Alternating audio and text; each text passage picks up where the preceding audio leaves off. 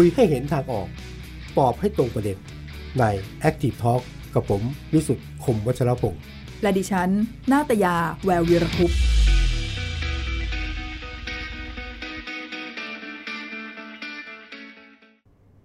สวัสดีครับ ขอต้อนรับเข้าสู่ Active Talk นะฮะ เรา Active กันทุกคืนสามทุ่มนะฮะค่ะสามทุ่ม วันนี้นี่ผมว่าคุยเสร็จยิ่ง Active ใหญ่เลยนะฮะ คุยกันเรื่องของ กัญชา ค่ะไม่มีใครไม่พูดถึงมั้งนะฮะตอนนี้เนี่ย แต่ว่ามีคำถามเยอะนะ ตกลงปลูกหกต้นได้หรือเปล่าอนุญาตได้แค่ไหน ใช่ไหมแล้วก็อูแต่ธุรกิจมันโตมากเลย ค่ะนะที่สำคัญคือคนป่วย หรือชาวบ้านจริงๆอะเข้าถึงหรือเปล่าหลายหลายคำถาม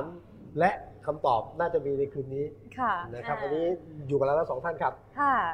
อาจารย์ปานเทพพัวพงพันธ์นะคะ คณะบดีสถาบันแพทย์แผนบูรณาการและเวชศาสตร์ชะลอวัย มหาวิทยาลัยรังสิตสวัสดีสค่ะวัสดีครับอาจารย์ครับสวัสดีครับสวัสดีครับ และอีกท่านนะคะ คุณไกด์รัฐพลแสนรักค่ะ ผู้ก่อตั้งเพจ กัญชาชนและโฆษกคณะกรรมาธิการวิสามันพิจารณาศึกษาหาแนวทาง การแก้ไขปัญหาเกี่ยวกับการใช้กัญชา กัญชงและกระท่อมอย่างเป็นระบบสไอ้นี่ชื่อย่ออะไรใช่ไหมชื่อย่อกรรมธิการต้องพูดให้เต็มให้สมเกียรตินะคะชื่อเต็มนะครับผมชื่อเต็มชื่อเต็มแล้วชื่อเต็มยาวมากเลยยิ่งยิ่งคณะอนุยิ่งยาวเลยครับโอ้โห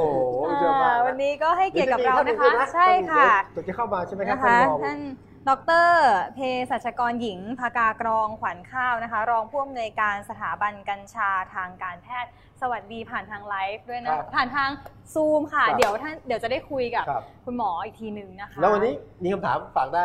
เดี๋ยวจะมีผมเชื่อว่าคำถามเยอะนะคอมเมนต์มากันได้เลยค่ะ วันนี้ถือว่าชิมความรู้เรื่องกัญชากัน ไม่ได้ฉีดอะ ยังก่อนช้าก่อนชิมช้าก่อนชิมช้าก่อน ความรู้ก่อนก่อนตกค่ะ ลงอืม ถามสองท่านเลยฮะ ที่ก็บอกว่ากัญชามันปลดล็อกแล้วเนี่ย หรือมันเสรีแล้วเนี่ย ไปถึงไหนปลดล็อกจริงหรือเปล่าเสรีเสรีของใครอ่าอะเอาขอปลดล็อกก่อนแล้วกันความหมายปลดล็อกคือยังไงครับปลดล็อกก่อนใช่ไหมครับณใช่ณตอนนี้เนี่ยก็คือเอ่อตั้งแต่เมื่อเมื่อปีที่แล้วที่เริ่มมีการปลดล็อกให้ใช้ทางการแพทย์ใช่ไหมครับ แล้วก็เอ่อพอปลายปีก็จะมีการปลดล็อกเรื่องใบลำต้นกิ่งก้านที่มาจากฟาร์มที่ถูกต้องทำถูกกฎหมายเนี่ย จะไม่ถือว่าเป็นยาเสพติดอีกต่อไป ก็เลยเราก็เลยเห็นการใช้ใบมะพร้าวแปลว่านี่ขอแทรกแปลว่าไม่ได้แปลว่า ตลอดทั้งทุกส่วนของกัญชาเนี่ยปลดล็อกไม่ใช่เอ่อบางส่วนได้บางส่วนไม่ได้อยู่ใช่ไหมครับ จริง ๆแล้ว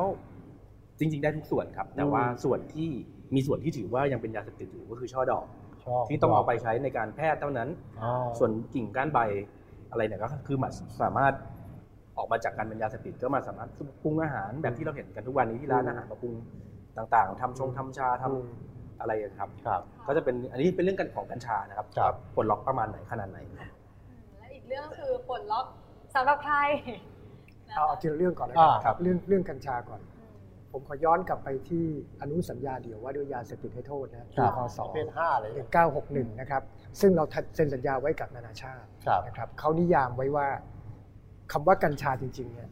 หมายถึงช่อดอกที่มียางชอบและดอกช่อดอกที่มียางพ้นจากนั้นเนี่ยไม่เรียกว่ายาเสพติด อ๋อเหรอไม่ใช่ใบไม่ใช่เมล็ด เป็นอย่างนี้มาตั้งหลายสิบปี ค่ะมีแต่ประเทศไทยที่ยึดทั้งต้นเนี่ยเอาหมดเลยเป็นยาเสพติด อ๋อเหรอนี่ข้อแรกนะครับ ข้อที่ 2 ต่อให้เป็นช่อดอกและยางเนี่ยอนุสัญญาเดียวว่าด้วยยาเสพติดให้โทษ ภายใต้องค์การสหประชาชาติเนี่ย เขาก็บอกว่าให้ใช้ทางการแพทย์และทางวิทยาศาสตร์ได้ ตั้งหลายสิบปีค่ะแต่เมืองไทยเนี่ยให้กัญชาไม่สามารถใช้ทางการแพทย์มาหลายสิบปีค่ะโดยยกเลิกไปทั้งหมดแม้กระทั่งตำรับยาไทย ซึ่งเคยเข้ากัญชาไว้เออหายไปเลยก็ใช้ไม่ได้นะครับค่ะเพิ่งจะมาปี2ปีที่แล้วที่เราไปต่อสู้กันในภาคประชาสังคมเนี่ยว่า กัญชาควรใช้ทางการแพทย์ได้ค่ะแต่ผมจะสรุปว่าณถึงชั่วโมงนี้เนี่ย ยังไม่เกิดเสรีกัญชาทางการแพทย์อืมยังเกิดเพียงแค่ว่าเกิดการใช้กัญชาทางการแพทย์ เฉพาะหน่วยงานภาครัฐ และอืมตำรับที่กำหนดให้เท่านั้น ยังไม่ถือว่าเป็นเสรีทางการแพทย์ ถ้าเสรีทางการแพทย์หมายถึง แพทย์เป็นผู้ใช้วิจารณญาณในใบประกอบโรคศิลปะของตัวเองตามแต่ที่เฉพาะคนไข้เป็นค่ะและภายใต้เงื่อนไขว่า เป็นเอกชนก็ได้ เป็นรัฐก็ได้ อันนี้ข้อแรก แปลว่ากัญชายังไม่เสรีทางการแล้วแพทุทกย์วันนี้ได้เฉพาะแพทย์ที่ใบอนุญาตและอยู่อยู่ในหน่วยงานภาคหน่วยรังาฐนรัฐเท่านั้น เพราะเอกชนมีใบอนุญาตจำหน่ายกัญชาก็จริง แต่ไม่มีวันมีกัญชาอยู่ในมืออม เพราะรัฐกำหนดให้กฎหมายว่า วิสาหกิจชุมชนที่ร่วมกับรัฐเท่านั้น ถึงจะมีสิทธิ์ปลูก รัฐจึงส่งให้หน่วยงานภาครัฐเท่านั้น ไม่เคยส่งขายให้กับหน่วยงานภาคเอกชน โดยนโยบายของรัฐ ก็แปลว่าอยู่กับหน่วยงานภาครัฐในการใช้กัญชาและและทีนี้เมืองไทยปีนี้ก็ปรากฏว่า แพทย์หน่วยงานภาครัฐเนี่ยกลัวการใช้กัญชาทางการแพทย์ครับที่ผมพูดฟันธงเลยนะครับค่ะมีความวิตกกังวลไม่มั่นใจและงานของแพทย์ในหน่วยงานภาครัฐเนี่ยงานล้นมืออยู่แล้วเพราะกลัวผู้ป่วยเต็มไปหมดเลยใช่ไหมคะผู้ป่วยเนี่ยมาล้นมืออยู่แล้วลำพังดูแลผู้ป่วยปกติเป็นงานงอก และนี่มีงานงอกต้องกรอกเอกสารต้องทำขั้นตอนอ่าเยอะแยะยุ่งวุ่นวายนะครับ แถมเป็นยาที่ไม่มีผลประโยชน์ในเชิงค่าคอมมิชชั่นด้วยนะเอาละโดยถ้าไม่พูดเรื่องผลประโยชน์นะอะถ้าไม่รู้ผมหมอหมอเขาหมอหมอเขาบางคนก็ไม่เชื่อมั้ยบางคนเขาก็ไม่เชื่อบางคนก็มองว่าเป็นยาเสพติดบางคนเขาต้านมั้งบางคนก็มองว่า ใช้ยาอย่างอื่นก็ได้อ่านนะครับและที่สำคัญคือเขายุ่งวุ่นวายเกินไปเกินกว่าใช่ที่จะมาใช่ยุ่งในเอกสารอ่ามมากมายเหลือเกินนะครับ แค่ตรวจคนไข้ก็ไม่ทันแล้วครับผลปรากฏว่าผลปรากฏว่าแพทย์ปัจจุบันใช้กัญชาน้อยมาก อันนี้ยืนยันโดยกระทรวงสาธารณสุขนะครับค่ะโดยเฉพาะแพทย์แผนปัจจุบันอืมผลปรากฏว่าเลยรู้ไหมครับ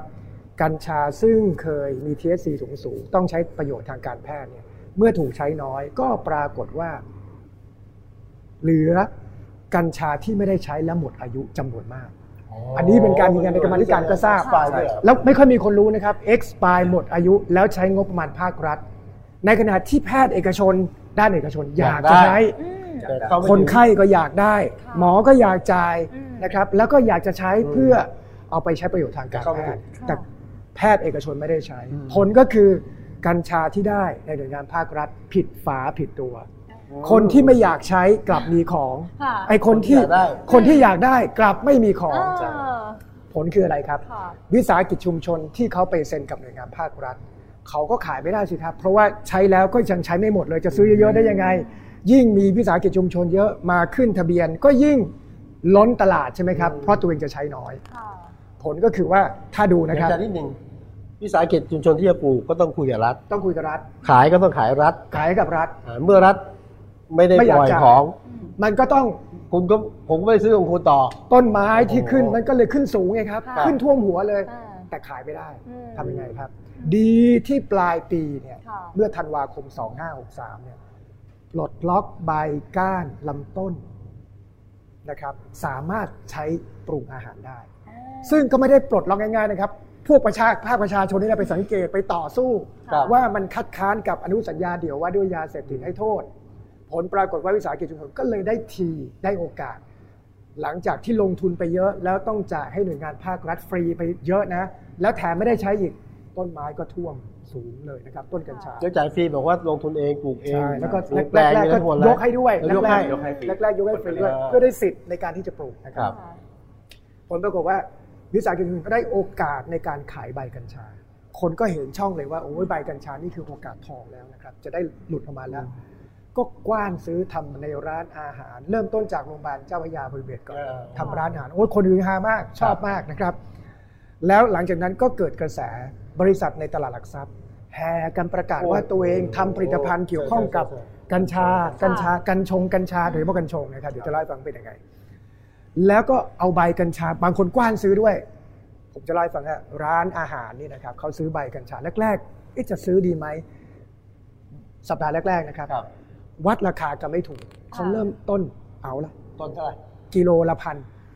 กิโลละนะพันสดๆเนี่ยสดๆเริ่มต้นนะใบสดใบสดเนี่ยใบนะสดใบสดกิโลละพันประกันราคาแรกๆมากิโลละพันกิโลพันจริงๆนะใช่ครับใช่ต่อมามันเริ่มพอกรมการแพทย์แผนไทยจัดนิทรรศการหนึ่งรอบค่ะผมเห็นเพิ่มไปหมื่นห้าสามหมื่นจริงไหมโอ้คโหรับดีดเด้งขึ้นมาทันทีเด็กจากพันเป็นหมื่นเหรอใช่ใช่โอ้โหทีนี้แน่นอนทุกอย่างมันเป็น อุปสงค์อุปทานใช่ไหมล่ะของที่มีน้อยแต่ความต้องการมาก ราคามันก็ต้องขึ้นสูงครับอันนี้โดยธรรมชาตินะครับ แต่คำถามก็คือว่า ตอนเนี้ยมันเกิดปรากฏการณ์ที่คนอยากจะทำธุรกิจอืมใช่กัญชาเยอะมากอะเอางี้ค่ะไปที่ไหนใคร ๆ ก็ต้องพูดเรื่องกัญชากัญชงใช่ทั้งสิ้นค่ะนะครับเห็นด้วยไหมแน่นอนครับตอนนี้นี่นี่ fever มากๆครับคอร์สคอร์สอบรมทำธุรกิจกัญชาโอ้โหเต็มทุกรอบมีทุกวันเลยครับตอนนี้เต็มทุกรอบล่ะเออคือว่าง่ายๆอยากรวยทางนี้กันแล้วค่ะแต่ผมจะบอกว่ามันจะรวยได้จริงหรืออม เอาทีละเรื่องนะผมจะเราวิเคราะห์ถ้าคุณไกด์จะช่วยชี้แนะได้จะยิ่งดี เพราะคุณเป็นคนในแวดวงค่ะนี้เหมือนกันนะครับ เอาข้อแรกก่อน คนอยากปลูกกัญชา ต้องทำใจเลยว่าใช้ทางการแพทย์เท่านั้นอ่าเออเป็นอาหารไม่ได้เหรอก็เมื่อกี้บอกแล้วไงชงกาแฟทำอาหาร เฉพาะดอกกัญชา เฉพาะดอกกัญชานะครับส่วนใบกัญชาเนี่ยผมอยากบอกอยากจะบอกว่ามัน fever ช่วงแรกเท่านั้นผมมั่นใจอืมเพราะว่าสรรพคุณตัวเขาจริง ๆ เนี่ย มันอยู่ที่ช่อดอกที่มีราคาที่สุดมีผลมากที่สุดอืมค่ะนะครับแรกๆ มันก็เห่อใบกัญชานะครับทุกคนซื้อแพงเดี๋ยวสักพักหนึ่งคนก็จะบอกว่ามันก็มันก็งั้นๆนะนะครับไม่ได้มีผลอะไรชินครับมันก็มันก็จะชินเป็นกระแส fever มาจริงๆแล้วก็ใบในแง่ของการปรุงอาหารก็อร่อยนะครับก็อร่อยอร่อยอร่อยแต่ใช้มันได้แต่ว่ามันราอาจคาแต่ราคามันสูงไปใช่แต่มันก็ไม่ได้จะอร่อยทุกเมนูนะครับ คือเมนูบางอย่างมีใบกัญชา ก็อร่อยจริงๆนะอร่อยขึ้นด้วย แต่บางเมนูมันก็ไม่เข้ากันก็มี เพราะฉะนั้นมันขึ้นอยู่กับศิลปะการปรุงอ่าทีนี้นี่ตำราเล่มแรกของสยามค่ะตำราปรุงอาหาร แม่ครัวหัวป่าแม่มีครัเมวนูที่มีกัญชาอยู่ในมีนี้ด้วยเมนูกัญชา คือเมื่อสองปีก่อนเราต่อสู้เรื่องกัญชาทางการแพทย์ เราต้องไปอ้างตำรับยาของไทยที่มีเข้ากัญชาใช่ไหมครับหลายร้อยปีตั้งแต่สมเด็จพระนารายมหาราชอยุธยานู่น แต่ตำราอาหารเนี่ยยังหาไม่เจอนะครับ ทางกระทรวงสาธารณสุขก็บอกว่าเอ๊ะจะไปเจอได้ไหมตำรับอาหาร เราก็บอกว่าเราเคยใส่ก๋วยเตี๋ยวสมัยก่อนเขาบอกไม่มีหลักฐานอืมเมื่อไม่มีหลักฐานก็ต้องหาหลักฐานตำราเนี่ยป็ลายลักษณ์อักษรเป็นตำราที่เป็นจุดเปลี่ยนของสถานการณ์ทำให้ใบมาปรุงอาหารได้ครับเพราะว่ามีตำรับอาหารอยู่หนึ่งตำรับนะครับ ซึ่งเขียนโดยท่านผู้หญิงเปลี่ยนภาสกรวงศ์ค่ะในตำราเล่มแรกแม่ครัวหัวป่าอืมสมัยรัชกาลที่ 5 นะครับตำราเนี่ยตำรับนี้ชื่อ ตำรับเอ่อแกงปลาไหลครับ อันนี้เป็นเมแกงนูปลาไหลแรกัญกชาเป็นเมนูแรกลยไหมคะที่มีบันทึกของตำราเล่มแรกของสยามว่าใส่ใบกัญชาโดยใช้ต้นยอดกัญชาอ่อนหยอดลงไป แล้วก็ในนั้นมีกะทิเผ็ดร้อนเหมือนตำรับยาไทยเลยคือตำรายาไทยและตำราอาหารไทยเหมือนกัน คือใส่ใบกัญชาต้องเป็นอาหารริดร้อน แก้ริดของมันค่ะแล้วก็เพื่อทำให้เกิดความสมดุลนะครับ ในนี้ก็ทั้งกะทิทั้งมันทั้งความร้อนทั้งพริกนิดเผ็ดค่ะเผ็ดมากๆ ผมเนี่ยให้ทางร้านอาหารร้านหนึ่งช่วยปรุงเพื่อจะทดสอบว่าอ่ามันอยู่ระดับไหนครับนะครับค่ะก็บอกคนโบราณนี่เขารับประทานเผ็ดจริง ๆ เขาถึงใช้กัญชาปริมาณที่เขาใช้ใบค่ะเอาละมันใช้ใบได้คำถามก็คือว่า วันนี้เราจะรวยกันจริงๆหรือเปล่าจากใบค่ะนะ ผมก็จะบอกว่า เราก็ต้องเทียบก่อนว่าสินค้าที่เราจะทำเนี่ยเราจะขายให้ใครค่ะเมื่อรู้ว่าช่อดอกไปทางการแพทย์ไปที่โรงพยาบาลไปที่คลินิก แล้วรัฐยังกุมสภาพ ถ้าคุณยิ่งปลูกกัญชามาก เพื่อหวังจะได้ดอกอย่างถูกกฎหมายนะ ไม่นับใต้ดินนะ ก็แปลว่าคุณต้องขายให้หน่วยงานภาครัฐที่เขายังจ่ายน้อยอยู่เท่านั้นแปลว่ามันมีสิทธิ์ค้างสต็อกใช่ไหมครับค่ะมีสิทธิ์ที่เขาจะไม่ซื้อใช่ไหมครับอืมแล้วคุณขึ้นทะเบียนไปหมดเนี่ย รัฐก็ต้องจับจ้องนับสต็อก นับจำนวนทั้งหมด โอกาสผิดกฎหมายก็ต้องยิ่งถูกจับตามอง เพราะคุณอยู่บนดินแล้วนี่ใช่ไหมครับ มาดูด้านที่สองใบกัญชาก็คนกว้านซื้อกันเยอะตอนนี้ไปปรุงอาหาร ก็มีผลดีนะครับ เพราะว่ามันมีคลอโรฟิลล์มันมี glutamic acid และจริง ๆ ก็มีสารสำคัญที่ชื่อว่ากลุ่ม cannabinoid ที่ชื่อว่า THC ผมไปวัดเครื่องวัดมาเลยนะครับว่าในทางวิทยาศาสตร์แล้วมันมีสารที่เรียกว่า THC เหมือนดอกกัญชาสักเท่าไหร่ ที่ทำให้เมาได้มึนค่ะได้ มันมีประมาณแค่ 0.5เปอร์เซ็นต์ผมจะบอกว่า 0.5 0.5วัดแล้วที่มันอยู่ครับในไหนนะคะอาจารย์ในใบ ในใบซึ่งอ่าผมจะบอกว่ามันน้อยมากกระจิตริดๆครับ ค่ะน้อยมาก ซึ่ง THC เนี่ยคือเป็นสารที่ทำให้เมาเมาค่ะหลัแล้บวก็เลยเป็นเหตุผลที่ว่าถ้าเกิดแม้จะมีการปรุงอาหาร แล้วมีใบเนี่ย ด้วยสารที่มันน้อยเนี่ยอาจจะไม่ทำให้เราเมาได้ หรืออาจจะไม่ทำให้อาจจะได้อ่าถ้าเรากินมากเกินหค่ะนึ่งสองอาจจะมากได้ถ้าโดนความร้อนสูงค่ะและมีน้ำมันร่วมด้วยอ่ากรณีที่คนจะรู้สึกมึนเจอค่ะบ่อยๆนะครับ คุกกี้ครับเบเกอรี่พวก bake อะเอออบแล้วมีน้ำมันอืมมีเนยใช่เพราะว่าสารพวกนี้มันจะละลายในไขมันมากกว่าน้ำค่ะำ นะครับมันก็จะออกมาปั๊บมันมีโอกาสที่คนจะมึนได้อืมไม่ใช่เพราะว่ามันเยอะค่ะแต่เพราะว่า receptor ตัวรับของมนุษย์แต่ละคนค่ะมีไม่ไม่เท่ากันครับรับสารไม่เท่ากันบางคนรับสารนิดเดียวก็มีอาการไวแล้วมีอาการแล้วเริ่มมีมึนเริ่มมีง่วงนอน เริ่มมีอืมตาปลือครับๆหิวน้ำปากแห้งอะไรอย่างเงี้ยครับผมคุณไกด์คือทำเมนูเดี๋ยวครับเป็นคนรุ่นใหม่อะครับผมค่ะไปสนกันสนใจกัญชาได้ไงหรือว่าเสพตั้งแต่เด็กๆอะ เอาเออเออเออจริงๆ ผมว่าคนยุคคนยุคผมเนี่ยเรื่องกับเรื่องกัญชาเนี่ยโตมา ก็ค่อนข้างคุ้นเคยกันเหรอคุ้นชินนะครับคุ้นชินกันเหรอใช่ครับไปลองที่เมืองนอกใช่ไหมเริ่มเริ่มจริงๆแล้วก็เห็นความสำคัญกัญชาเนี่ยเอ่อจริง ๆ แล้วเนี่ยวัยเด็กก็มีครับกับวัยรุ่นกับเพื่อนกับอะไรเงี้ยครับธรรมดาเนอะธรรมดาใช่ครับแต่ว่าพอถึงเวลาจริงๆแล้วเนี่ยไปเรียนไปเรียนที่เมืองนอกมาไปเรียนที่อเมริกามาครับที่นู่นเขาก็คือที่ที่แคลิฟอร์เนียผมไปเรียนที่แคลิฟอร์เนียใช่ไหมครับ ยี่สิบกว่าปีที่แล้วเนี่ยที่เขาทำให้ถูกกฎหมายทางการแพทย์อ่าเขาทำให้ถูกกฎหมายมา 20 ปียี่ปีสิบกว่าเนี่ยปีโอ้โหใช่ครับซึ่งเราไม่เคยรู้เลยสมัยนั้นใช่ไหมคครับพอผมไปเนี่ย ผมไปเป็นไมเกรน เป็นไมเกรนก็ไปหาหมอ หมอก็บอกว่าเอ้ย you กินยาเยอะแล้วนะ you ก็แบบมันเยอะเกินไปที่มันจะอืมควรจะต้องกินแล้วเพราะว่ามันมันจะเริ่มมือเท้าเน่า แต่ไมเกรนมันไม่หาย เขาก็เลยบอกว่ามันมี alternative ก็คือเป็นกัญชาไอ้นี่หมอหมอแผนปัจจุบันหมอแผนปัจจุบันครับเขาได้รับกัญชาครับ หมอก็บอกว่า recommend ไปว่าคุณลองไปไปที่ไปที่คลินิกดิเขาจะเขียน recommend ให้ก็ไป แล้วเราก็ไปไปลองว่ากัญชาโอเคไหมกับไมเกรนเลยพอพอมาใช้จริงๆก็รู้สึกว่าเฮ้ยโอเคดีเราไม่เป็นเราไม่เราไม่ปวดมากขึ้นเราเริ่มกลับมาอ่าฟังก์ชันชีวิตได้เลยครับ ก็ก็ใช้มาเรื่อยๆ แล้วก็พอพอใช้ปุ๊บก็เริ่มเริ่มศึกษาศึกษาไปก็ก็เจเป็นอะไรอเป็นยาเม็ดเหรอหรือเป็นใบหรือไงตอนแรกที่นู่นนะครับเออที่ที่อเมริกาเนี่ยคือครับเขาเขาให้แม้กระทั่งสูบเลย inhaler form หรือให้สูบเลยด้วยซ้ำๆก็เลยแล้วใช่ครับโอ้เพราะว่าอย่างไมเกรนเนี่ยมันปวดใช่ไหมครับครับต้องเร็วไปกินเนี่ยมันไม่มันไม่ไม่ทันทันไม่ทันมันกว่าจะ digest มันกว่าจะอะไรขึ้นมามันเป็นชั่วโมงครับแต่ว่าถ้าถ้าถ้า inhale เข้าไปหรือว่าสูบเข้าไปเลยเนะครับมันมันมันมันมันเร็วเลยมันเร็วเลยครับมัน ปุ๊บมันหายปวดเลยเห็นผลเห็นผลทัตาใช่ครับแต่ว่าลดปคืวอดคือในทางการแพทย์เนี่ยเขาก็เขาก็เลคคอมเมนต์เรื่องของการใช้ที่เป็น vaporizer คือการให้ความร้อนที่ไม่เผาไหม้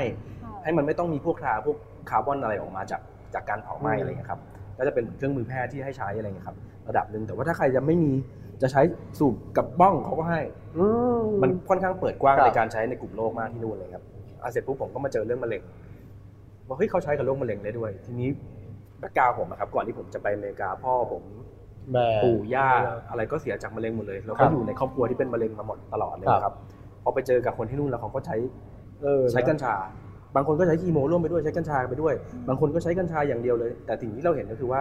คุณภาพชีวิตของคนที่เขาอยู่มันมีทางให้เลือกนะมีทางใช่ครับมันมันมันเขาดีขึ้นมันสดชื่นครัมันบแบบมีชีวิตชีวามันทำงานได้ลุกเดินเหินไม่นอนสมมันรู้สึกว่าแบบอ่ามันดีดีทั้งกายทั้งใจอะไรครับมันก็เลย เลยทำให้ผมมาศึกษาเรื่องนี้มากขึ้น เสร็จแล้วก็พออยู่ถึงสักสี่ห้าปี ที่บ้านก็โทรไปบอกว่าแม่เนี่ยเป็นมะเร็งอืมก็เลยต้องกลับมาที่ไทยใช่ไหมครับ พอกลับมาที่ไทยเมื่อตอนนั้นประมาณเกือบเกือบสิบปีที่แล้วครับ ก็บอกว่าเฮ้ยแม่มันมีมันมีกัญชากัญชาที่มันพอจะช่วยได้นะ อย่างน้อยๆเนี่ยมันก็ลดความเจ็บปวดให้กินได้นอนหลับ ไม่ต้องเจ็บปวดทุกข์ทรมานอะไรอย่างเงี้ยครับ ตอนนั้นก็คือเป็นระยะสุดท้ายแล้ว พอพอเราบอกไปกับ กับแม่แบบนั้นเนี่ยไม่เชื่อ ไม่มีใครเชื่อ ทุกคนไม่เชื่อ ทุกคนสิบปฏิกว่าเสธปีก่อนใครจะไปเชื่อ ใช่ครับ ไม่เชื่อจริงๆแต่ครับเพราะสังแต่คมันมไทยยังไม่ทราบ ใช่ครับ ใช่ครับ เพราะว่ามันเป็นสิ่งที่เราถูกสอนกันมา แบบนี้ตลอดเวลาเนี่ยครับมันเลยทำให้แม้กระทั่งมันอาจจะเป็นหนทางรอดชีวิตหรือว่าลดความเจ็บปวดหรือเป็นยาอะไรเงี้ยอ๋อเขาก็ยังปฏิเสธแล้วแม่ผมก็เสียชีวิตไปอะไรครับ ก็เลยเป็นจุดเริ่มให้ผมขึ้นลุกขึ้นมาทำทำงานเรื่องเนี้ยครับอืมลุกขึ้นมาทำเพจที่ชื่อกัญชาชนอ่าทำเมื่อไหร่ทำก่อนจะแปดปีแล้วคเกิรับดกระแสค่ะแปดปีแปดปีก่อนแล้วทำคนแรก ๆ เลยครับนะแล้วตำรวจก็ไม่เล็งเหรอคนไม่ตามดูอะก็แรก ๆก็เล็งครับ แต่ว่าผมคือเราไปที่ยวเราบ่อยไหมเราเราเรามีพอยครับ เรามีเราเอาข้อมูลมาพูดอืมเราไม่ได้เอาเรื่องที่แบบชวนคนไปเสพหรือว่าอะไรแต่ว่าเราบอกว่าให้มันมี มุมมองด้านอื่นๆอีกหลายด้านนะที่มันครับเกิดขึ้นแล้วในต่างประเทศ หรือว่าที่เขาใช้ประโยชน์จากมันยังไงบ้าง แล้วเราเราจริง ๆเขามีวิธีการเลกูเลตมันให้มันแบบเฮ้ยขึ้นมาบนดินได้ทำให้มันมีประโยชน์กับเศรษฐกิจ แทนที่จะต้องเอาคนไปเข้าคุกหรือว่าอะไรมันก็มีมันมีมุมมองหลาย ๆ มุมมองที่ที่เขาใช้จัดการเกี่ยวกับเรื่องกัญชาเนี่ยครับค่ะก็เลยเป็นจุดเริ่มต้นใช้เวลากี่ปีกว่าแบบอะผมก็ยอมรับว่าเฮ้ยกัญชาก็เป็นทางเลือกทางหนึ่งอะเอ่อผมว่า สี่สามสี่ปีแรกนี่คือดำมืดเลยครับก็อืมก็คือทุกคนก็ยังมองกัญชาเป็นเป็นมุมลบอย่างเดียวเลยอะไรเงี้ยจนเมื่อประมาณห้าหกปีที่แล้วที่เริ่มมีงานกัญชาอ่าเริ่มมีทางอาจารย์มาเทพก็เริ่มมาเคลื่อนไหวเออน่าจะสี่ห้าปีอาแล้วจารย์นี่ก็มาสนใจกัญชาได้ไงก็เหมือนกันครับ คนใกล้ชิดก็คือเอ่อภรรยาคุณสนธิน้ำทองคุณเป็นมะเร็งครับ แล้วก็ระยะท้ายๆเลย แล้วก็ได้ ผมต้องมาเคี่ยวกัญชานะครับ สกัดกัญชาใช้เองครับต้องแอบทำมาตอนนั้นต้องต้องแอบทำเพราะว่าเราต้องช่วยผู้ใหญ่คนหนึ่งมันคือครับชีวิตค่ะผมเข้าใจความรู้สึกเลยครับว่าคนที่เขาผ่านประสบการณ์นี้เขามีแรงบันดาลใจอะไร เพราะว่าถ้าคนที่เขามีความรักกันคนในครอบครัวเขาต้องทำทุกวิถีทางถึงแม้จะเสี่ยงคุกตารางนะครับครับระหว่างชีวิตคนในครอบครัว ทุกคนยอมทุ่มทั้งหมดค่ะผมจะบอกว่ามันทำให้พวกเราเนี่ยที่ผ่านประสบการณ์พวกเนี้ยมีความรู้สึกว่ามันต้องช่วยกันผลักดันค่ะให้สิ่งเนี้ย มันต้องถูกกฎหมายในทางการแพทย์ คนเพื่อสิทธิขั้นพื้นฐานของมนุษย์ในการดูแลรักษาตัวเองอืมแล้วก็มันมีคนจำนวนมากที่ป่วยเนี่ยครับมีคุณภาพชีวิตดีขึ้น อย่างน้อยก็ดีขึ้นแน่ๆนะครับไม่ต้องหายก็ได้ใช่ครับหรือบางคนเนี่ยรักษาร่วมกับบวกบวกๆอย่างอื่นแล้วอาการดีขึ้นจนหาย หรือบางคนที่มีผลข้างเคียงจากการรักษา แผนปัจจุบัน แล้วใช้ใช้กัญชาและคุณภาพชีวิตดีขึ้นมากเนี่ย มีเยอะมากนะครับค่ะเพราะฉะนั้นผมก็เลยคิดว่ามันเลยเป็นแรงบันดาลใจให้เราลุกขึ้นมาต่อสู้เนี่ยทางการแพทย์ก่อนค่ะผมจำได้เลยว่าเพจกัญชาชนเนี่ยผมเป็นแฟนคลับเขานะอ๋แรกๆอเหรอนะฮะตัดไปขับก่อนนะฮะแล้วผมก็จะบอกว่าเอ้ยเขายืนหยัดเรื่องทางการแพทย์ถึงแม้จะมีคนโน้มน้าวอะไรต่อมีอะไรเนี่ยนะครับแต่ก็ยังยืนหยัดทางการแพทย์ว่าค่ะมันเป็นจุดเปลี่ยนที่มีความสำคัญที่เราต้องไปผลักดันเป็นสิ่งแรก ๆก่อนนะครับ แต่แน่นอนครับคำว่า ไม่ใช่ว่าทางการทางเอ่อทางการแพทย์จะต้องมีแค่หยอดลิ้นแคปซูลไม่ครับอย่างที่คุณไกด์บอกใช่ ในต่างประเทศเนี่ยสูบเลยครับ เพื่อทำให้เร็วที่สุดใช่อ่าและสมมุติว่าคุณจะเอาเข้าปอดอะค่ะมันจะมีวิธีไหนอืมนอกจากสูบนอกจากสูบที่มันจะเข้าปอดเร็วที่สุด ถูกไหมครับ ยกตัวอย่างใช่หรือไมเกรนเนี่ยปวดอย่างรุนแรงที่สุด คุณจะไปรออีกครึ่งชั่วโมงหนึ่งชั่วโมงมันจะทรมานได้ยังไงใช่ไหมไม่มีใครรอแบบนั้นอืมเขาก็ต้องใช้แล้วก็เขาก็จะได้กะได้พอดีครับว่าเท่านี้เขาพอค่ะ ในการสูบนะครับที่ผมยกตัวอย่างว่าทำไมถึงการสูบผมกลับเห็นว่าควรใช้ทางการแพทย์ได้ด้วยค่ะแต่เมื่อกระทรวงสาธารณสุขไปกำหนดว่าใช้ตำรับเท่านี้อืมแค่นี้ค่ะใช้เกินนี้ไม่ได้ THC CBD อย่างนี้ยมันจำกัดองค์ความรู้ที่ทั่วโลกก็ไปไกลกันมากแล้วค่ะในเวลาตอนนี้อืมมันควรจะปล่อยเสรีภาพและอิสรภาพ ให้กับผู้ประกอบวิชาชีพ ทางการแพทย์แผนไทย แพทย์แผนไทยประยุกต์ หมอพื้นบ้านค่ะแพทย์แผนปัจจุบัน ใครก็ตามที่พอใช้เนี่ย อย่าลืมว่าเขาจบแพทย์เช่นแต่ตอนนี้ที่ผประมกอบด้วยศิลว่าปะถ้าแทรกตอนนี้เนี่ยที่บอกหมอพื้นบ้านปราชญ์ชาวบ้านต่างยังยังไม่มีสิทธิ์ใช้ใช่ไหมคือเขาจะให้ใช้ได้ต้องขึ้นทะเบียนเป็นตำรับที่กระทรวงสาธารณสุขรับรองอ๋อนะครับเอ้ยอย่างนี้ยกตัวอย่างอาจารย์เดชาอาจารย์เดชาผ่านแล้วใช่ใช่กว่าจะผ่านกว่าจะผ่านนี่ผลักดันแทบแย่เออตัวเองและที่ผลักดันก็เพราะว่าจะต้องชูเรื่องน้ำมันเนี่ยให้เป็นของชาวบ้านให้ได้อ่าเรื่องน้ำมันกัญชาเนี่ยครับถ้ามันทำได้มันจะได้หลุดออกจาก ความวิตกกังวลของแพทย์ที่เขาไม่กล้าใช้ ครับและมีคนต้องการใช้อยู่อืม นะครับมันจะได้เกิดกระบวนการในการใช้จริงในทางปฏิบัติ ผมจะเรียนอย่างนี้นะครับประชุมที่กระทรวงสาธารณสุขสาธารณสุขครั้งหนึ่งเขายืนยันว่า ปัจจุบันเนี้75%คนที่ใช้กัญชา คือคนที่ใช้ใต้ดิน อ่าอ่า 25%เท่านั้นที่ใช้บนดิน ค่ะมันสะท้อนให้เห็นว่ากลไกของภาครัฐไม่ตอบสนองผู้บริโภค อืม และที่บอกว่าคุ้มครองผู้บริโภคด้วยตำรับก็ดี ไม่ว่าจะเป็นรวดด้วยกฎกติกา อะไรก็ดีที่มันยุ่งยากวุ่นวายในขณะเนี้ย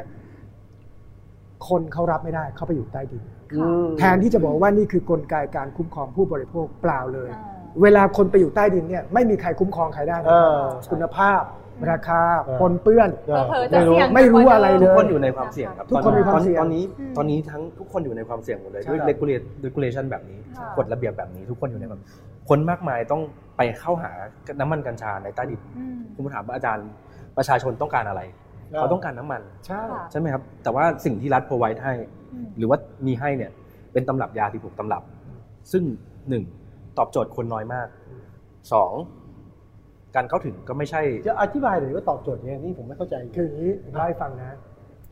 คนในวงการใต้ดิน 75%เขาใช้อะไรกันอยู่ใช่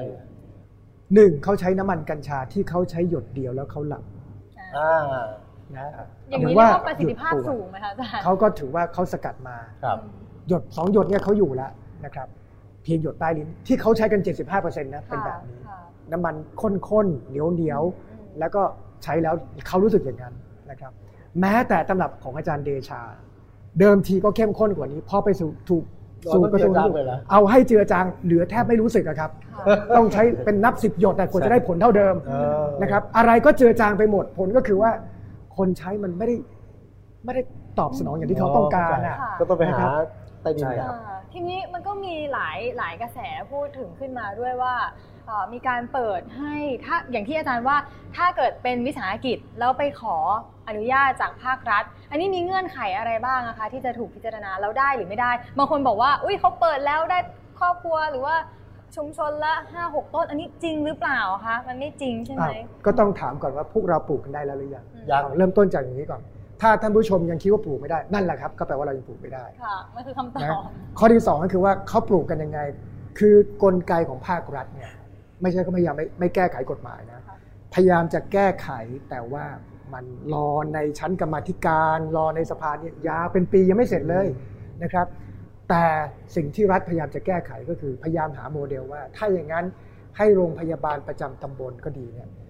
ไปทำเซ็น MOU กับวิสาหกิจชุมชนในหมู่บ้านครับแล้วก็กระจายบ้านละหกต้นเสียนะครับ ถามว่าโรงพยาบาล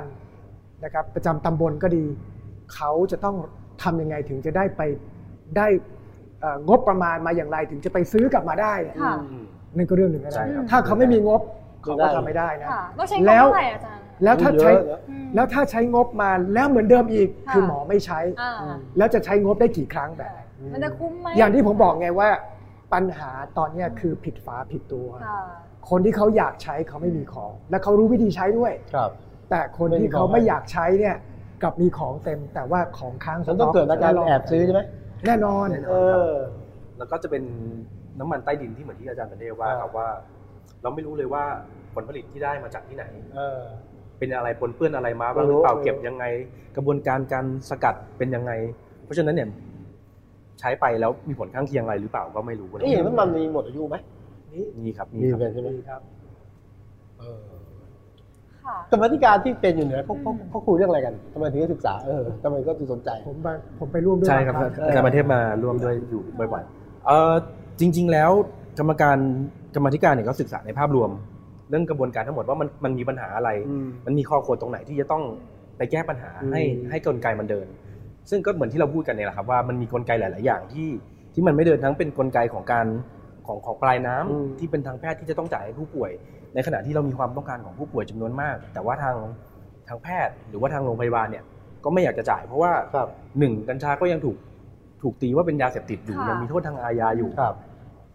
เอ่อแพทย์ก็ไม่กล้าจ่ายด้วยด้วยความที่ว่ามันจะเป็นความผิดของเขาหรือเปล่า ถ้าคนไข้เออเขาเป็นอะไรเป็นอะไรขึ้นมายุ่งเลยนะแล้วเขาก็ไม่รู้จักมันดีพอค่ะเขาก็ไม่กล้าจ่ายการจัดอบรมอืมการจัดอบรมแพทย์ ที่จะไปจะไปจ่ายยาตรงนี้ก็มีได้ไม่ทั่วถึงพอค่ะนะมีเดือนละครั้งใช่ไหมครับ ตอนนี้มากครับมีน้อยครับ แล้วก็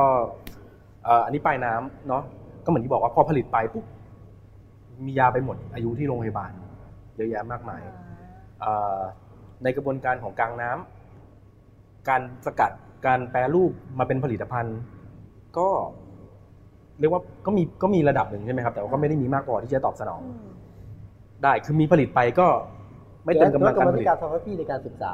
อืมใช่ครับครับการศึกษาแล้วก็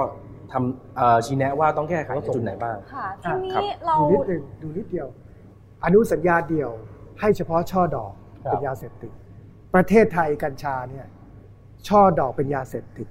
แถมให้เมล็ดกัญชาเป็นยาเสพติดด้วยอืมทั้งที่อนุสัญญาเดียวร่องประเทศอืมไม่นับ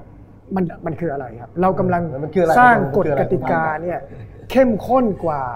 นานาชาติเขา นะครับเพราะอะไรครับน้ำมันเขาจะมีเมล็ดได้อะไรครับเขาบีบแล้วได้น้ำมันออกมาครับ น้ำมันก็จะมีสิ่งที่มันเป็นอย่างที่มันเป็น แต่ไม่มีใครเขาคุมกันแบบนี้เหมือนกับที่ประเทศไทยนี่ด้านหนึ่งนะครับ ทีนี้มาอีกด้านหนึ่งซึ่งธุรกิจกำลังบูมมากกำลังเป็นกระแส ไม่ใช่กัญชานะครับเพราะคนรู้ว่ากัญชาต้องมาทางการแพทย์ใบกัญชาก็คงแพงอย่างนี้อยู่ช่วงหนึ่งเดี๋ยวผมคิดว่าราคาก็ต้องลงเพราะว่าดูจากขึ้นทะเบียนอีก 40กว่ารายนะที่เตรียมขึ้นวิสาหกิจชุมชนอีกทั้งเยอะ มาดูกัญชงอีกด้านหนึ่งซึ่งเป็นธุรกิจที่บูมกว่า เพราะว่าบริษัทในตลาดหลักทรัพย์เนี่ยกระโจนเข้าหาเลยกัญชงค่ะกัญชงครับอืมนะครับ แต่ทีนี้กัญชงก็เกิดปรากฏการณ์แรกก็คือว่า พืชที่เรียกว่ากัญชงของประเทศไทย ตอนเนี้ยตามคำนิยามนี่นะครับ มันเป็นพืชสายพันธุ์ไฟเบอร์ คือผลิตใยเส้นใยเยอะอืมค่ะเอามาทำผ้าผ้าเฟอร์นิเจอร์นะครับ แต่ว่าคุณค่าของเขาที่เขาแข่งกันทั่วโลกเนี่ยคือช่อดอกสิ่งที่เรียกว่ากัญชง ซึ่งจะมีสารสำคัญอีกชนิดหนึ่งที่ไม่ใช่ THC นะครับ ที่เรียกว่า cannabidiol หรือว่า CBD ซึ่งก็เป็นที่รู้จักกันทั่วโลกว่าเป็นสารลดการอักเสบลดความเครียดนะครับ แล้วก็ทำให้เจริญอาหาร แต่ไม่ต้องเมา อะโอเคเอาหลักการมีนี้นะ สรรพคุณทางยามีสรรพคุณทางยามีสรรพคุณทางยา ไม่มีไซโคไอทีฟไม่ครัเกิดบการมึนเมาไม่มีอะไร ไม่มี อืม แต่ว่าจะนิ่งนิ่ง ๆ สงบลดความเครียดประมาณนี้นะครับ ก็เป็นที่ต้องการทั่วโลกเขาใส่ในอาหารใส่เครื่องดื่มเลยนี่ธุรกิจพันล้านหมื่นล้านอ่าที่เขาเตรียมเขาเตรียมอย่างนี้ คือกัญชงนะ คือคือกัญชงคือตัวสารนะครับอ่าคือตัวสาร CBD ครักับบ ตัวตัวไบโปรดักของกัญชงอ่านะครับ ค่ะทีนี้ อืม กัญชงเนี่ยสมมติผมยกตัวอย่าง เช่นเมื่อ 2 ปีแล้วผมเล่าให้ฟัง เข้าน้ำมันกัญชง ซึ่งบีบมาจากเมล็ดค่ะ น้ำมันเฉยๆนี่ต่อหนึ่งขวดเนี่ย70บาทเองครับ แต่พอใส่ CBD ไปแค่ 750 มิลลิกรัมในหนึ่งขวด 30มลนะครับเขาขายกันในตลาดเมื่อ 2 ปีแล้วนะครับ 2,000 กว่าบาทค่ะก็ครับเราพูดถึงมูลค่าเพิ่มเนี่ยสองพันกว่านะครับ ผมได้พันห้าแล้วถูกเปลี่ยนอะก็ก็อันนี้คือช่วงปีนี้ครับเดี๋ยวนี้ราคามันลง เพราะว่าทั่วโลกราคาลงนะครับ ทีนี้ผมกำลังจะพูดได้กำลังจะเล่าให้ฟังว่า คนก็เลยแห่ทำอยากทำธุรกิจกัญชง ทีนี้สายพันธุ์ไทยมีแต่พันธุ์ไฟเบอร์ มันปลูกได้เหรอคะอาจารย์ก็เลยมีความคิดจะ import จากต่างประเทศเข้ามาปลูกค่ะปัจจุบันเนี้มีอยู่ 7 บริษัทจดทะเบียนแล้วนะครับ แล้วก็เตรียมนำเข้ามาทั้งสิ้น นับจำนวนเมล็ดนะครับ ประมาณ 4,000 ล้านเมล็ดโอ้น้ำเข้ามาเหรอครับมูลค่าประมาณอะเท่าไหร่คะทีนี้ ถ้าขายเมล็ดละร้อยนะบางคนฝันหวานจะขายเมล็ดละร้อยค่ะเราพูดถึงตัวเลข4แสนล้านนะอืมยังกำลังงอกเป็นต้น ปักชำแยก เนื้อเยื่อโรงเรือน มันจะมีธุรกิจตามมาอีกเพียบถ้าขายได้หมดจริงนะค่ะโอเคแต่ขายได้แล้วจะปลูกได้หรือเปล่า คุณไกด์น่าจะรู้ในวงการนะอ่าว่าถ้าปลูกไม่ได้เรื่องนะค่ะมีสิทธิ์ติดคุกเหรอไม่ใช่ครับทางธุรมีกิจสิทธิ์มีพินาศชิบหายวายวอดล้มละลายเลยคอารับจารย์อาจารย์ทำไมมันถึงเป็นอย่างนั้นได้อะคะเดี๋ยวด้วยสภาพอากาศด้วยอะไรอะเป็นทีอย่างนี้เดี๋ยวอีกนิดเดียวนี่คือต้นทางใช่ไหมที่กำลังมาเป็นเมล็ดใช่ไหมครับครับปลายทางก่อน คนบอกโอ้ยเดี๋ยวจะขายดีอืมผมจะบอกว่าได้ไปอ่านกฎหมายหรือยังประกาศกระทรวงสาธารณสุขว่าว่าด้วยเรื่องของสิ่งที่เรียกว่าน้ำมันที่มาจากกัญชง โปรตีนที่มาจากกัญชงนะครับ แล้วก็ผลิตภัณฑ์อาหารที่มีกัญชงเขาห้าม CBD เกิน 0.3 มิลลิกรัมใน 1 กิโลกรัม คนที่ก็สงสัยว่ามันตัวเลขเท่าไหร่ 1 แคปซูลเนี่ย500 มิลลิกรัมใช่ไหมครับ 0.3 มิลลิกรัมเนี่ยเราพูดถึงเท่าไหร่ครับขี้เล็บใช่ไหมครับไอ้สามมิลลิกรัมโทษทีไม่ใช่สองครับสามสามมิลลิกรัมสามมิลลิกรัมสามมิลลิกรัมเนี่ยเราพูดถึงขี้เล็บในหนึ่งแคปซูลใช่ไหมครับ ในหนึ่งกิโลกรัม แล้วถามว่ามันจะได้สรรพคุณอะไรไหมครับ มันก็จะไม่ได้เออก็แปลว่าปลายทางยังมีช่องทางให้ใช้ยังน้อยอยู่อืมยังไม่พอนะครับครับ แต่เทียบกับเมล็ดเข้ามานี่มันทะลักแล้ว เพราะฉะนั้นแล้วเนี่ย มันจะมีเรื่องที่ต้องคิดเรื่องห่วงโซ่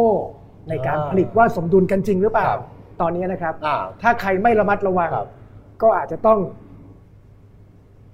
หาที่ขายไม่ได้เอออันนี้ก็ต้องระวังคหรับรือแปรรูปไม่ทันเนี่คยรับก็เกิดปัญหาได้เช่นเดียวกันค่ะครับอ่าอืมแล้วยังมีเรื่องของสภาพอากาศด้วยเนาะที่ครับว่าใช่ปลูกครับแล้วจะได้ใช่ผลสำคัญยังไงเรื่องแต่ว่าเดี๋ยวเรามีเดี๋ยวเราขอท่าอนนุญาตไปดูหน่อยหได้นึ่ไหมงคนะรับคะเรื่องของสถาบันกัญชาอ่าสถาบันที่เราเราก็อยากรู้จักว่าคืออะไรใช่ใช่นะ ตรงได้ตอบคำถามได้หลายอย่างนะครับ ท่านรองพกากรนะครับ ดรเภสัชกรพกากรขวัญขวัญเท่านะอยู่กับเราแล้วครับ สวัสดีท่านรองครับสวัสดีรองค่ะสวัสดีครับ สวัสดีครับ สวัสดีครับสวัสดีค่ะท่านรองฮะค่ะ ผมคิดว่าคำถามแบบพื้นๆเลยนะแต่ว่าผมมันยังไม่เชยอะสถาบันกัญชาให้ทำอะไรบ้างเอออ่า สถาบันกัญชาเนี่ยเป็นหน่วยงานในสำนักงานปลัดกระทรวงสาธารณสุขนะครัคะบหลักๆ เราก็มีหน้าที่ประสานงานค่ะ ในเรื่องของการดำเนินนโยบายกัญชาทางการแพทย์นะคะรวมไปถึงเรื่องของการที่พยายามผลักดันให้กัญชาเนี่ยสามารถที่จะเป็นพืชเศรษฐกิจได้นะคะแต่ว่าสำนักงานเนี่ยตั้งมาไม่นานค่ะอยู่ที่ประมาณสองปีท่านรองอยู่ไหมครับอยู่อยู่ค่ะอยู่ค่ะโอเค เอ่อเมื่อกี้นี้มีคุณผู้ชมนะคะ ถามมาด้วยค่ะว่า ทานใบกัญชาแล้วไปตรวจปัสสาวะจะมีสีม่วงไหมคะ คือกระบวนการของการเปลี่ยนแปลงของสารในใบกัญชาเนี่ยค่ะ มันมีปัจจัยหลายอย่างนะคะตั้งแต่อย่างที่อาจารย์ปานเทศได้ได้พูดไปแล้วเนี่ย เรื่องของอากระบวนการปรุงนะคะ เรื่องของส่วนประกอบ แล้วก็ยังมีเรื่องของกระบวนการเปลี่ยนแปลงในร่างกายของแต่ละคนเนี่ย ก็จะมีความแตกต่างกัน อันนี้ก็จะบอกได้ยากนะคะ แต่ว่าปัจจุบันเองเนี่ยทางกระทรวงสาธารณสุขก็กำลังจะคุยกับภาคีเครือข่ายที่เกี่ยวข้องนะคะ ในเรื่องของเนี่ยนะคะเพราะว่ามีคนถามมาเยอะว่าเอ๊ะถ้ากินอาหารจากใบกัญชาแล้วเนี่ยถ้าตรวจเจอจะมีประเด็นอะไรนะคะ แต่ว่าโดยโดยเบื้องต้นเนี่ยที่เราคุยกันเนี่ยมันคงไม่ใช่แค่การตรวจอย่างเดียว มันจะต้องมีหลักฐานอื่นๆประกอบด้วยนะคะ ซึ่งในอย่างอย่างที่เอ่อคุณหมอว่าค่ะว่าแต่ละคนเนี่ยรับแล้วก็มีการตอบสนองในร่างกายต่างกัน อันนี้จะประเมินได้อย่างไรอะคะว่าแต่ละคนควรจะได้รับมากน้อยต่างกัน คือถ้าสมมุติเราบอกว่าเป็นยาเนาะหนึ่งหนึ่งเม็ดอะไรอย่างเงี้ยค่ะ แล้วก็กินไปแล้วก็เรียกว่าทุกคนก็ได้รับผลเท่ากันหมดแต่ตรงนี้อืมคือมันเป็นช่องโหว่หรือช่องว่าง หรือต่างประเทศที่เขาทำกันเยอะๆนี่เขามีวิธีจัดการยังไงอะคะ คืออย่างนี้นะคะ เวลาเราออกข้อกฎหมายเนี่ย สิ่งที่เราต้องคำนึงเนี่ยมีสองเรื่องคือบริบทในประเทศ แล้วก็ข้อกฎหมายระหว่างประเทศนะคะค่ะทีนี้คนไทยเนี่ยจากการรวบรวมข้อมูลเนี่ยนะคะ คนไทยเนี่ยแปลกกว่าต่างประเทศ คือเราใช้กัญชาทุกส่วนนะคะใช้ตั้งแต่ดอกใบรากกิ่งก้านนะคะ แล้วเพราะฉะนั้นเองเนี่ยคนสมัยก่อนเนี่ยที่กัญชายังไม่จัดเป็นยาเสพติดเนี่ยต้องมีความคุ้นชินกับการใช้กัญชาเนี่ยค่อนข้างเยอะ นะคะนี่พอมันถูกจัดเป็นยาเสพติดเนี่ยก็อาจจะมีบางคนที่ใช้อยู่แต่จำนวนน้อยแหละคนส่วนใหญ่ไม่ได้ใช้ เพราะฉะนั้นการที่ทำให้กัญชากลับมาอยู่ในสังคมไทยอีกครั้งเนี่ยการให้ความรู้ความเข้าใจอันเนี้ยจะมีประโยชน์ค่ะโดยอย่างเช่นเรื่องของอาหารเนี่ยนะคะเราก็มาจะแนะนำนะคะ อย่างออยเองก็ดีหรือสถาบันกัญชาเนี่ยเราก็ฝึกอบรมนะคะ ประชาชนให้ข้อมูลว่าอาจจะต้องรับประทาน ถ้าเกิดท่านเป็นคนที่แบบว่าไม่เคยบริโภคมาก่อนเลยนะคะ อันนี้ก็ต้องทานในปริมาณน้อยๆแล้วก็ปริมาณที่นะคะซึ่งอันเนี้ยก็สอดคล้องกับการใช้ตามภูมิปัญญาดั้งเดิมนะคะที่แบบว่าใช้ใบจำนวนไม่มาก เพราะว่ามีความเชื่อว่าตัวใบเนี่ยน่าจะไปปรับสมดุลของพลังงาน หรือว่าธาตุลมในร่างกายได้ค่ะอ่าก็ต้องมีวิธีการเลือกที่จะปรุงที่จะรับประทานด้วยใช่ไหมคะคุณหมอ ใช่ค่ะคือคืออืมคือกัญชาก็เหมือนกับพืชผักสมุนไพรชนิดอื่นค่ะ คือณวันนี้เรายังรู้จักเขาน้อย แต่ถ้าอืมใครคิดว่าเคยใช้แล้วเนี่ยค่ะก็จะมีความรู้ความเข้าใจครับในเรื่องพวกนี้มากขึ้น คงยังต้องปล่อยให้คนไทยได้เรียนรู้กับสิ่งเหล่านี้อีกสักระยะหนึ่งในขค่ะณะเดียวกันเนี่ยทางภาครัฐเนี่ยเราก็พยายามจะทำให้มันเกิดความสมดุลนะคะทั้งในเรื่องของการพึ่งตนเอง แล้วก็ในเรื่องของการคุ้มครองผู้บริโภคด้วยนะคะค่ะเพราะฉะนั้นในส่วนของร้านอาหารเนี่ยเราไม่ได้คือกำหนดว่าจะต้องมาขึ้นทะเบียน นะคะแต่ว่าอย่างไรก็ตามเนี่ยเราก็จะมีการให้ข้อมูลนะคะตามช่องทางต่างๆ เรื่องของการใช้ที่ปลอดภัย รวมทั้งใช้อย่างไรที่อาจจะทำให้เกิดประโยชน์ แล้วก็มีการศึกษาวิจัยร่วมสนับสนุนด้วยอืมเอ่อคนที่ไปขอคำปรึกษาไปขอใช้บริการกับทางสถาบันกัญชาเนี่ยส่วนใหญ่เป็นเรื่องอะไรครับ อย่างแรกเลยค่ะหนึ่งถามก่อนว่า อยากจะปลูกตอนนี้ที่ถามเยอะอ่าคือหาใบ อยากปลูกค่ะต้องทำแล้วยังไงกัญชากัญชงต่างกันอย่างไรอ่าอันนี้เป็นสามคำถามยอดฮิตที่คนครับควรจะมาช่วงแรกๆที่เราตั้งสถาบันคนถามเรื่องยา อยากใช้ยาโรคอะไรใช้ได้นะคะ อืม พอมาระยะเนี่ยสิ่งที่เห็นชัดเลยก็คือว่าอยากจะปลูกนะคะ แล้วก็ แต่ยังไม่มั่นใจว่ากัญชาหรือกัญชงมันต่างกันยังไงอืมอ่าอย่างเงี้ยนะคะ หรือว่าจะใช้ใบไปเพื่อเปิดร้านอาหารครับเนี่ยค่ะเนี่ยจะเป็นคำถามยเดี๋ยอวดนี้คำคำถามที่บอกว่ายอดฮิตเลยแหละอยากปลูกก็ทำยังไงฮะตลอดคืออย่างนี้ค่ะ กัญชากับกัญชงเนี่ยมันก็มีข้อแตกต่างกันนะครัคะบอยู่อย่างหนึ่งก็คือเรื่องปริมาณของสารเมานะคะเพราะฉะนั้นเนี่ยที่ประเทศไทยเนี่ยเราจุดตัดก็คือ1%ที่ช่อดอกแล้วก็ใบเพ ราะฉะนั้นถ้าเกิดสมมติว่าเป็นกัญชาเนี่ยด้วยความที่องค์ความรู้ทางวิทยาศาสตร์ทางการแพทย์นะคะเขาก็บอกว่า THC เนี่ยหรือสารเมาเนี่ยถ้าใช้ปริมาณถึงสูงเนี่ยนะคะแล้วไม่เหมาะสมเนี่ยอาจจะทำให้เกิดโทษเพราะฉะนั้นข้อกฎหมายก็ดีไซน์ออกมาว่าอย่างเนี้ยต้องให้ภาครัฐเนี่ยเป็นผู้กำกับดูแลนะคะแล้วก็ดำเนินการเป็นหลักแต่ส่วนกัญชงเนี่ยซึ่งสารเมาน้อยเนี่ยก็เปิดโอกาสให้ประชาชนโดยล็อกไว้ว่าต้องเป็นคนไทยนะคะหรือว่าบริษัทไทยนะคะ ก็สามารถที่จะขออนุญาตปลูกได้นะคะแต่ว่าลักษณะการไปสมมติใครจะทำธุรกิจเนี่ยคงต้องมองระยะยาวเหมือนที่ท่านวิทยากรสองท่านพูดนะคะครับคือต้องมองไปยาวๆว่าในอนาคตเนี่ยอนาคตของผลิตภัณฑ์สุขภาพ หรือว่าโรคที่จะเกิดขึ้นเนี่ยมันเป็นยังไงนะคะค่ะโดยส่วนตัวแล้วเนี่ยคิดว่ากัญชากัญชงเนี่ยนะคะก็มีประโยชน์ในสุขภาพในทางสุขภาพ แล้วก็จะเกิดก่อให้เกิดมูลค่าทางตลาด แต่ว่ามันคงต้อง wait and see อีกสักระยะหนึ่งยกตัวอย่างเช่นตอนนี้ใบกัญชาราคาสูง ซึ่งตัวเองเชื่อว่าในอนาคตจะไม่สูงแบบเนี้ยเดี๋ยวก็จะลดลง เพราะว่า demand supply มันก็จะ balance กันไปเองในที่สุดเพราะฉะนั้นเองเนี่ยใครจะลงทุนเนี่ยต้องมองหลายปัจจัย เช่น โอกาสทางการตลาด ถ้ากันชงมีกว้างขวางกว่าอืมแต่ว่ากัญชงเนี่ยใครจะปลูกเนี่ยส่วนใหญ่ถ้าจะลดต้นทุนได้ต้องปลูกปริมาณเยอะพอสมควรนะคะเพื่อให้ต้นทุนราคาเนี่ยมันถูกอย่างในเมืองจีนเนี่ยพืชสมุนไพรของเขาถูกมาก เพราะว่า เขาปลูกแปลงใหญ่ คือลงทุนจ้างคนไม่กี่คน แต่ว่าสามารถได้ผลผลิตเยอะกว่า แต่การชงเองเนี่ยถ้าจะปลูกปริมาณเยอะคือก็ต้องมีต้นทุนด้วยเนาะครับเพราะฉะนั้นเกษตรกรอาจจะต้องมีแรงหรือว่ามีมีเรียกว่ามีเงินในการที่จะลงทุน แต่กัญชาเนี่ยทางไปเนี่ยจะค่อนข้างแคบกว่านะคะคือหลักๆเนี่ยไปทางการแพทย์เท่านั้นนะคะที่ระบุตามข้อกฎหมายตอนนี้หรือการศึกษาวิจัยงั้นการแล้วการจจะขออนุญาตจากกัญชาจะง่ายกว่ากัญชงค่ะถูกไหมฮะค่ะแต่ว่าแต่ว่ากัญชงค่ะจะลงทุนเยอะกว่า ใช่อะไรนะคะ การขออนุญาตปลูกกัญชาเนี่ยจะยากกว่ากัญชง แต่กัญชงก็ต้องชาลงทุนกัญชาเนี่ยมันต้องไปไปจับมือกับภาครัฐค่ะเท่านั้นเราต้องมีคู่ partner ก่อนค่ะเป็นภาครัฐครับกัญชานะคะแต่กัญชงเนี่ยถ้าคุณมีที่ดิน คุณมีเมล็ดพันธุ์นะคะคุณขออนุญาตปลูกก็ยื่นเรื่องที่อย.นะคะหรือว่าสำนักงานอ่าสาธารณสุขจังหวัดของพื้นที่ที่มีที่ดินอยู่ค่ะนะคะแล้วก็ถ้าเขาพิจารณาเห็นแล้วก็ ได้รับอนุญาตก็สามารถปลูกได้ แต่กัญชามันจะยากตรงที่ไปจับ partner อะค่ะ ว่าเออเราจะมี partner เป็นภาครัฐหน่วยไหนนะคะ แล้วก็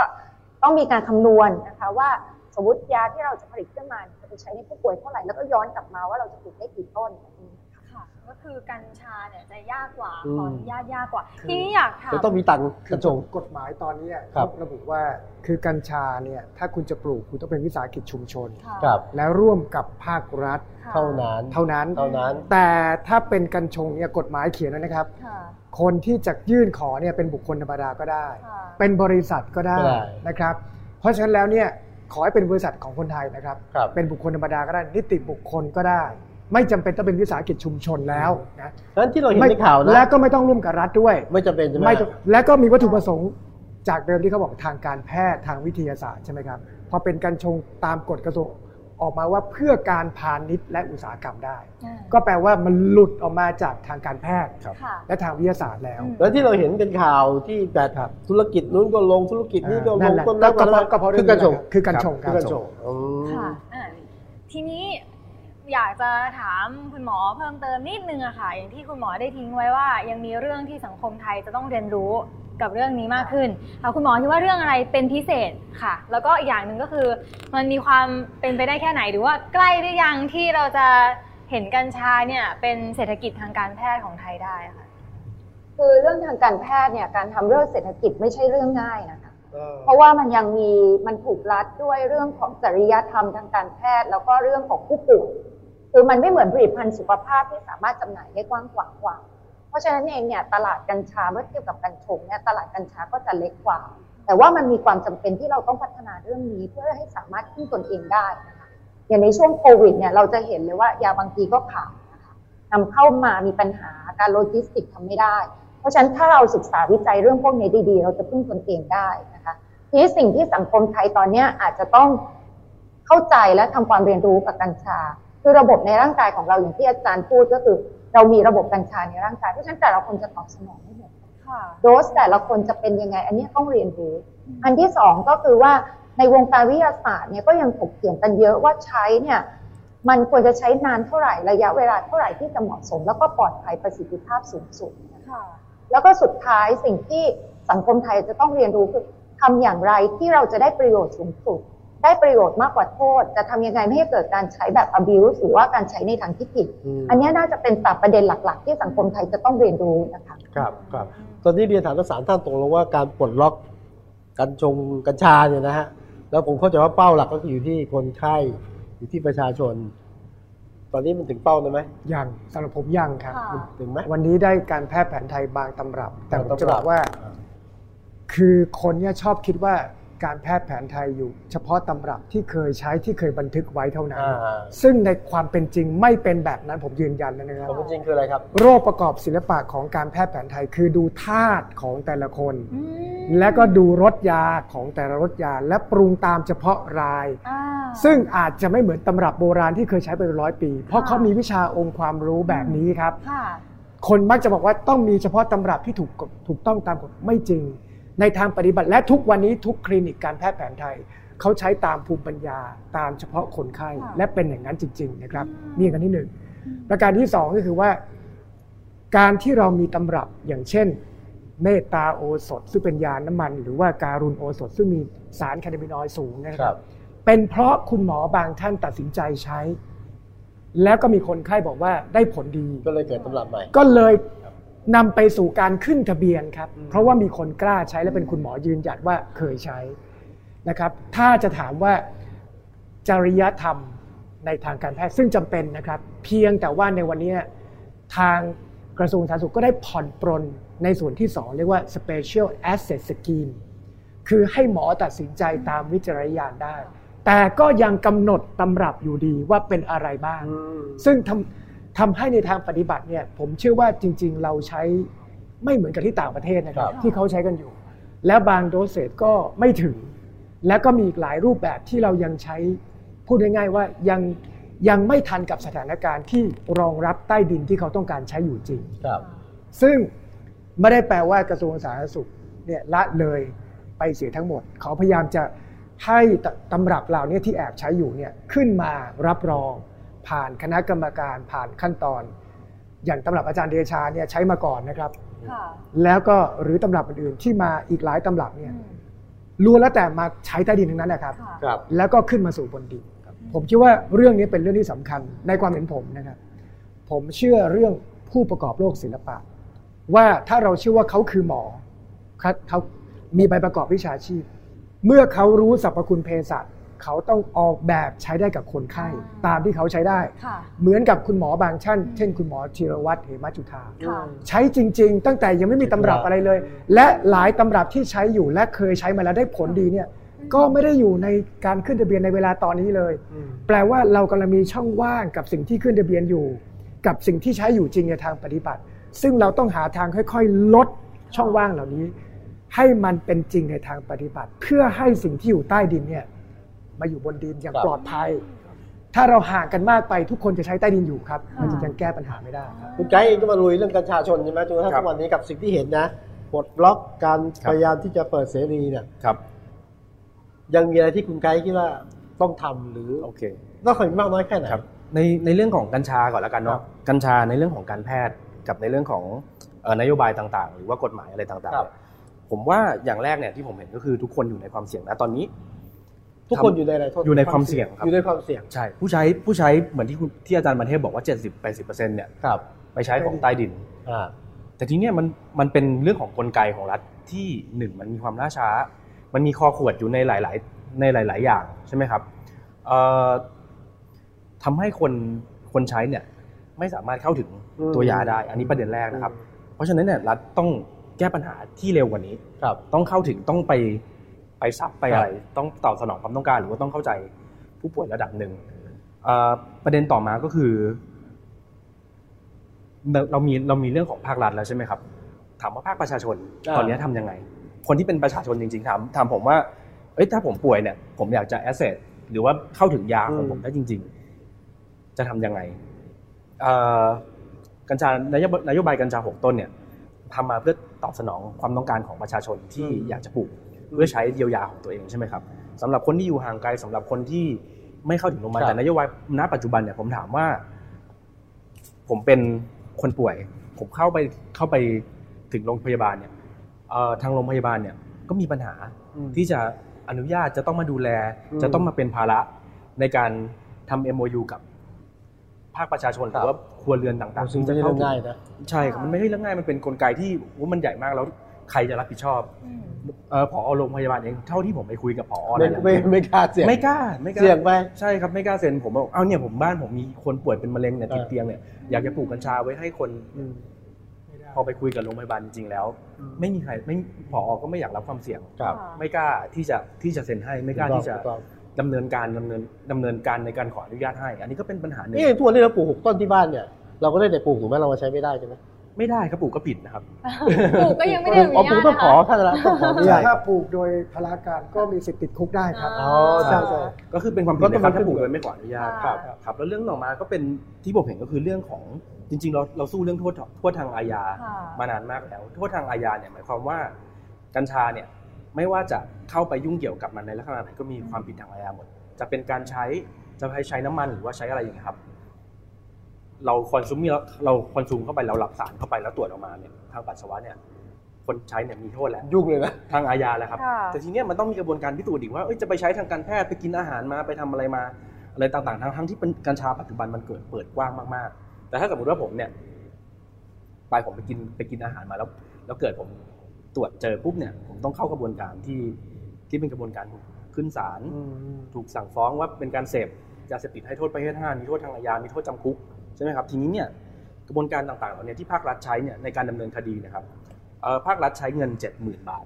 เพื่อในการดำเนินคดีหนึ่งคดีอืมตั้งแต่กระบวนการตำรวจจับจนถึงการสั่งฟ้องค่ะในคดีอาญาหนึ่งคดีทีนี้ คนใช้เนี่ยโหตอนนี้ไม่รู้เยอะเป็นกี่ล้านคนแล้วมันจะมีเปอร์เซ็นต์ที่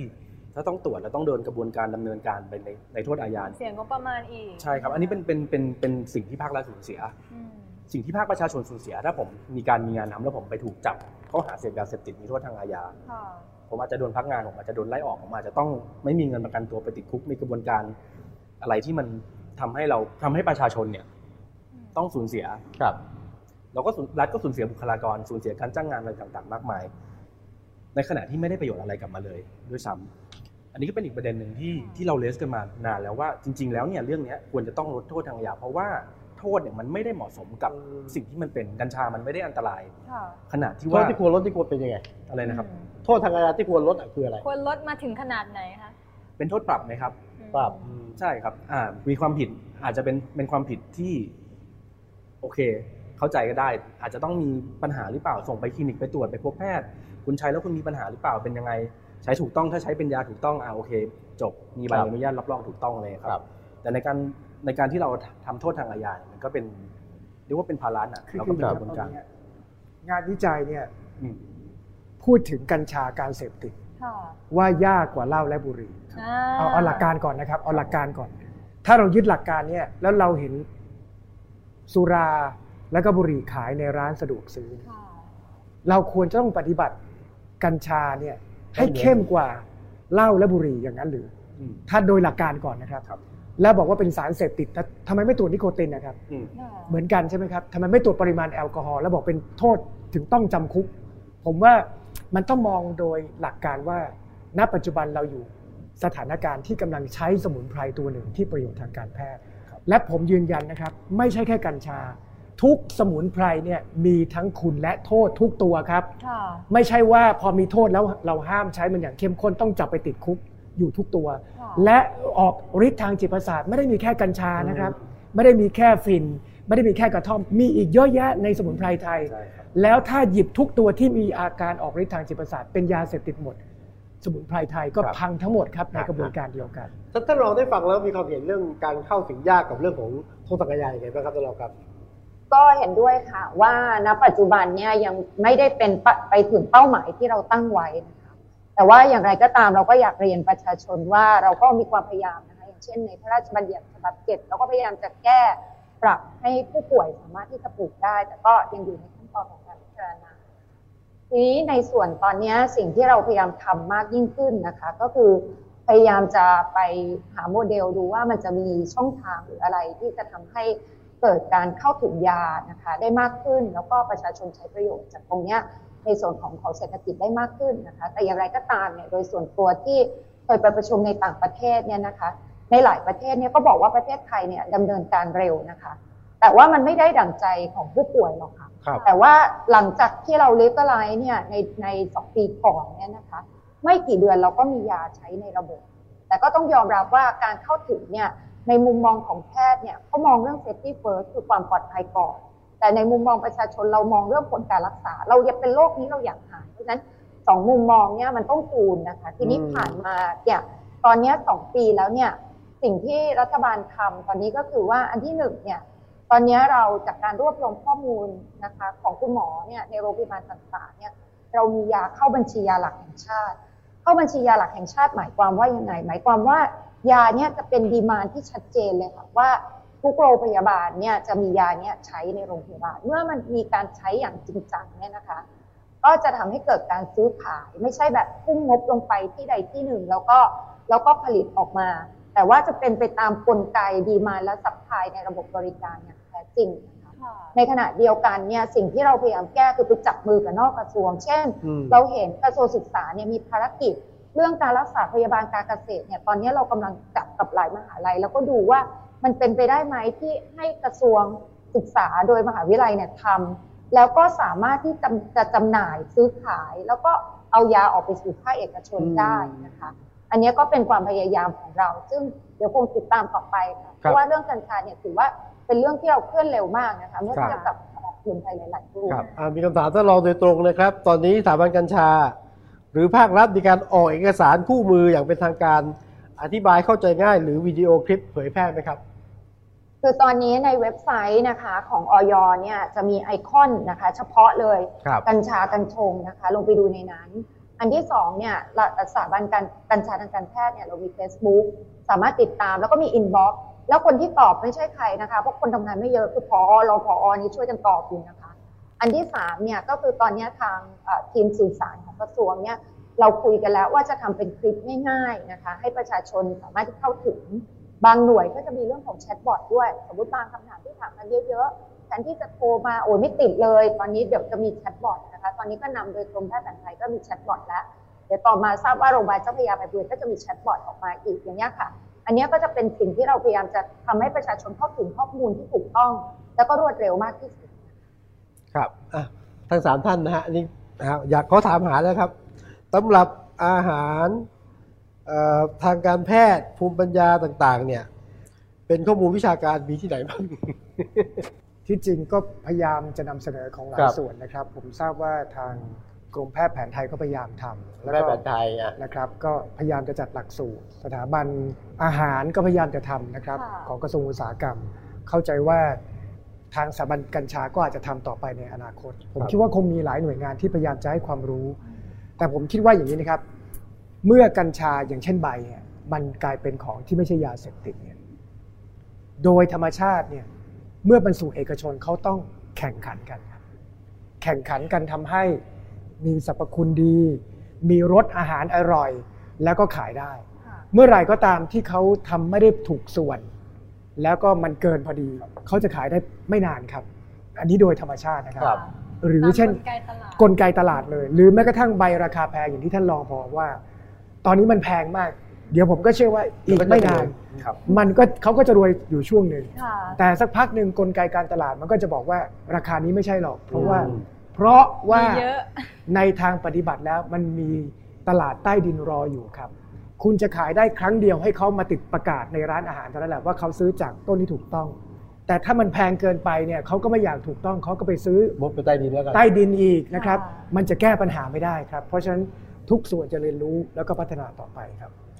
ค่ะนะฮะอะต้องผมว่าครบถ้วนนะสำหรับวันนี้นะครับ แล้วพบกันอีกทีหนึ่งสำหรับ Active Active Talk Talk นะคะนะสัปดาห์หน้าวันจันทร์ค่ะนะครับได้วันนี้เลยขอบพระคุณครับอาจารย์มานเทพสุขขอบคุณครับคุณไกด์ขอบพระคุณครับท่านรองขอบพระคุณนะครับสวัสดีครับขอบคุณท่านผู้ชมทุกท่านด้วยนะครับพบกันอีกทีหนึ่งวันจันทร์หน้าครับ สวัสดีครับสวัสดีครับ Active Talk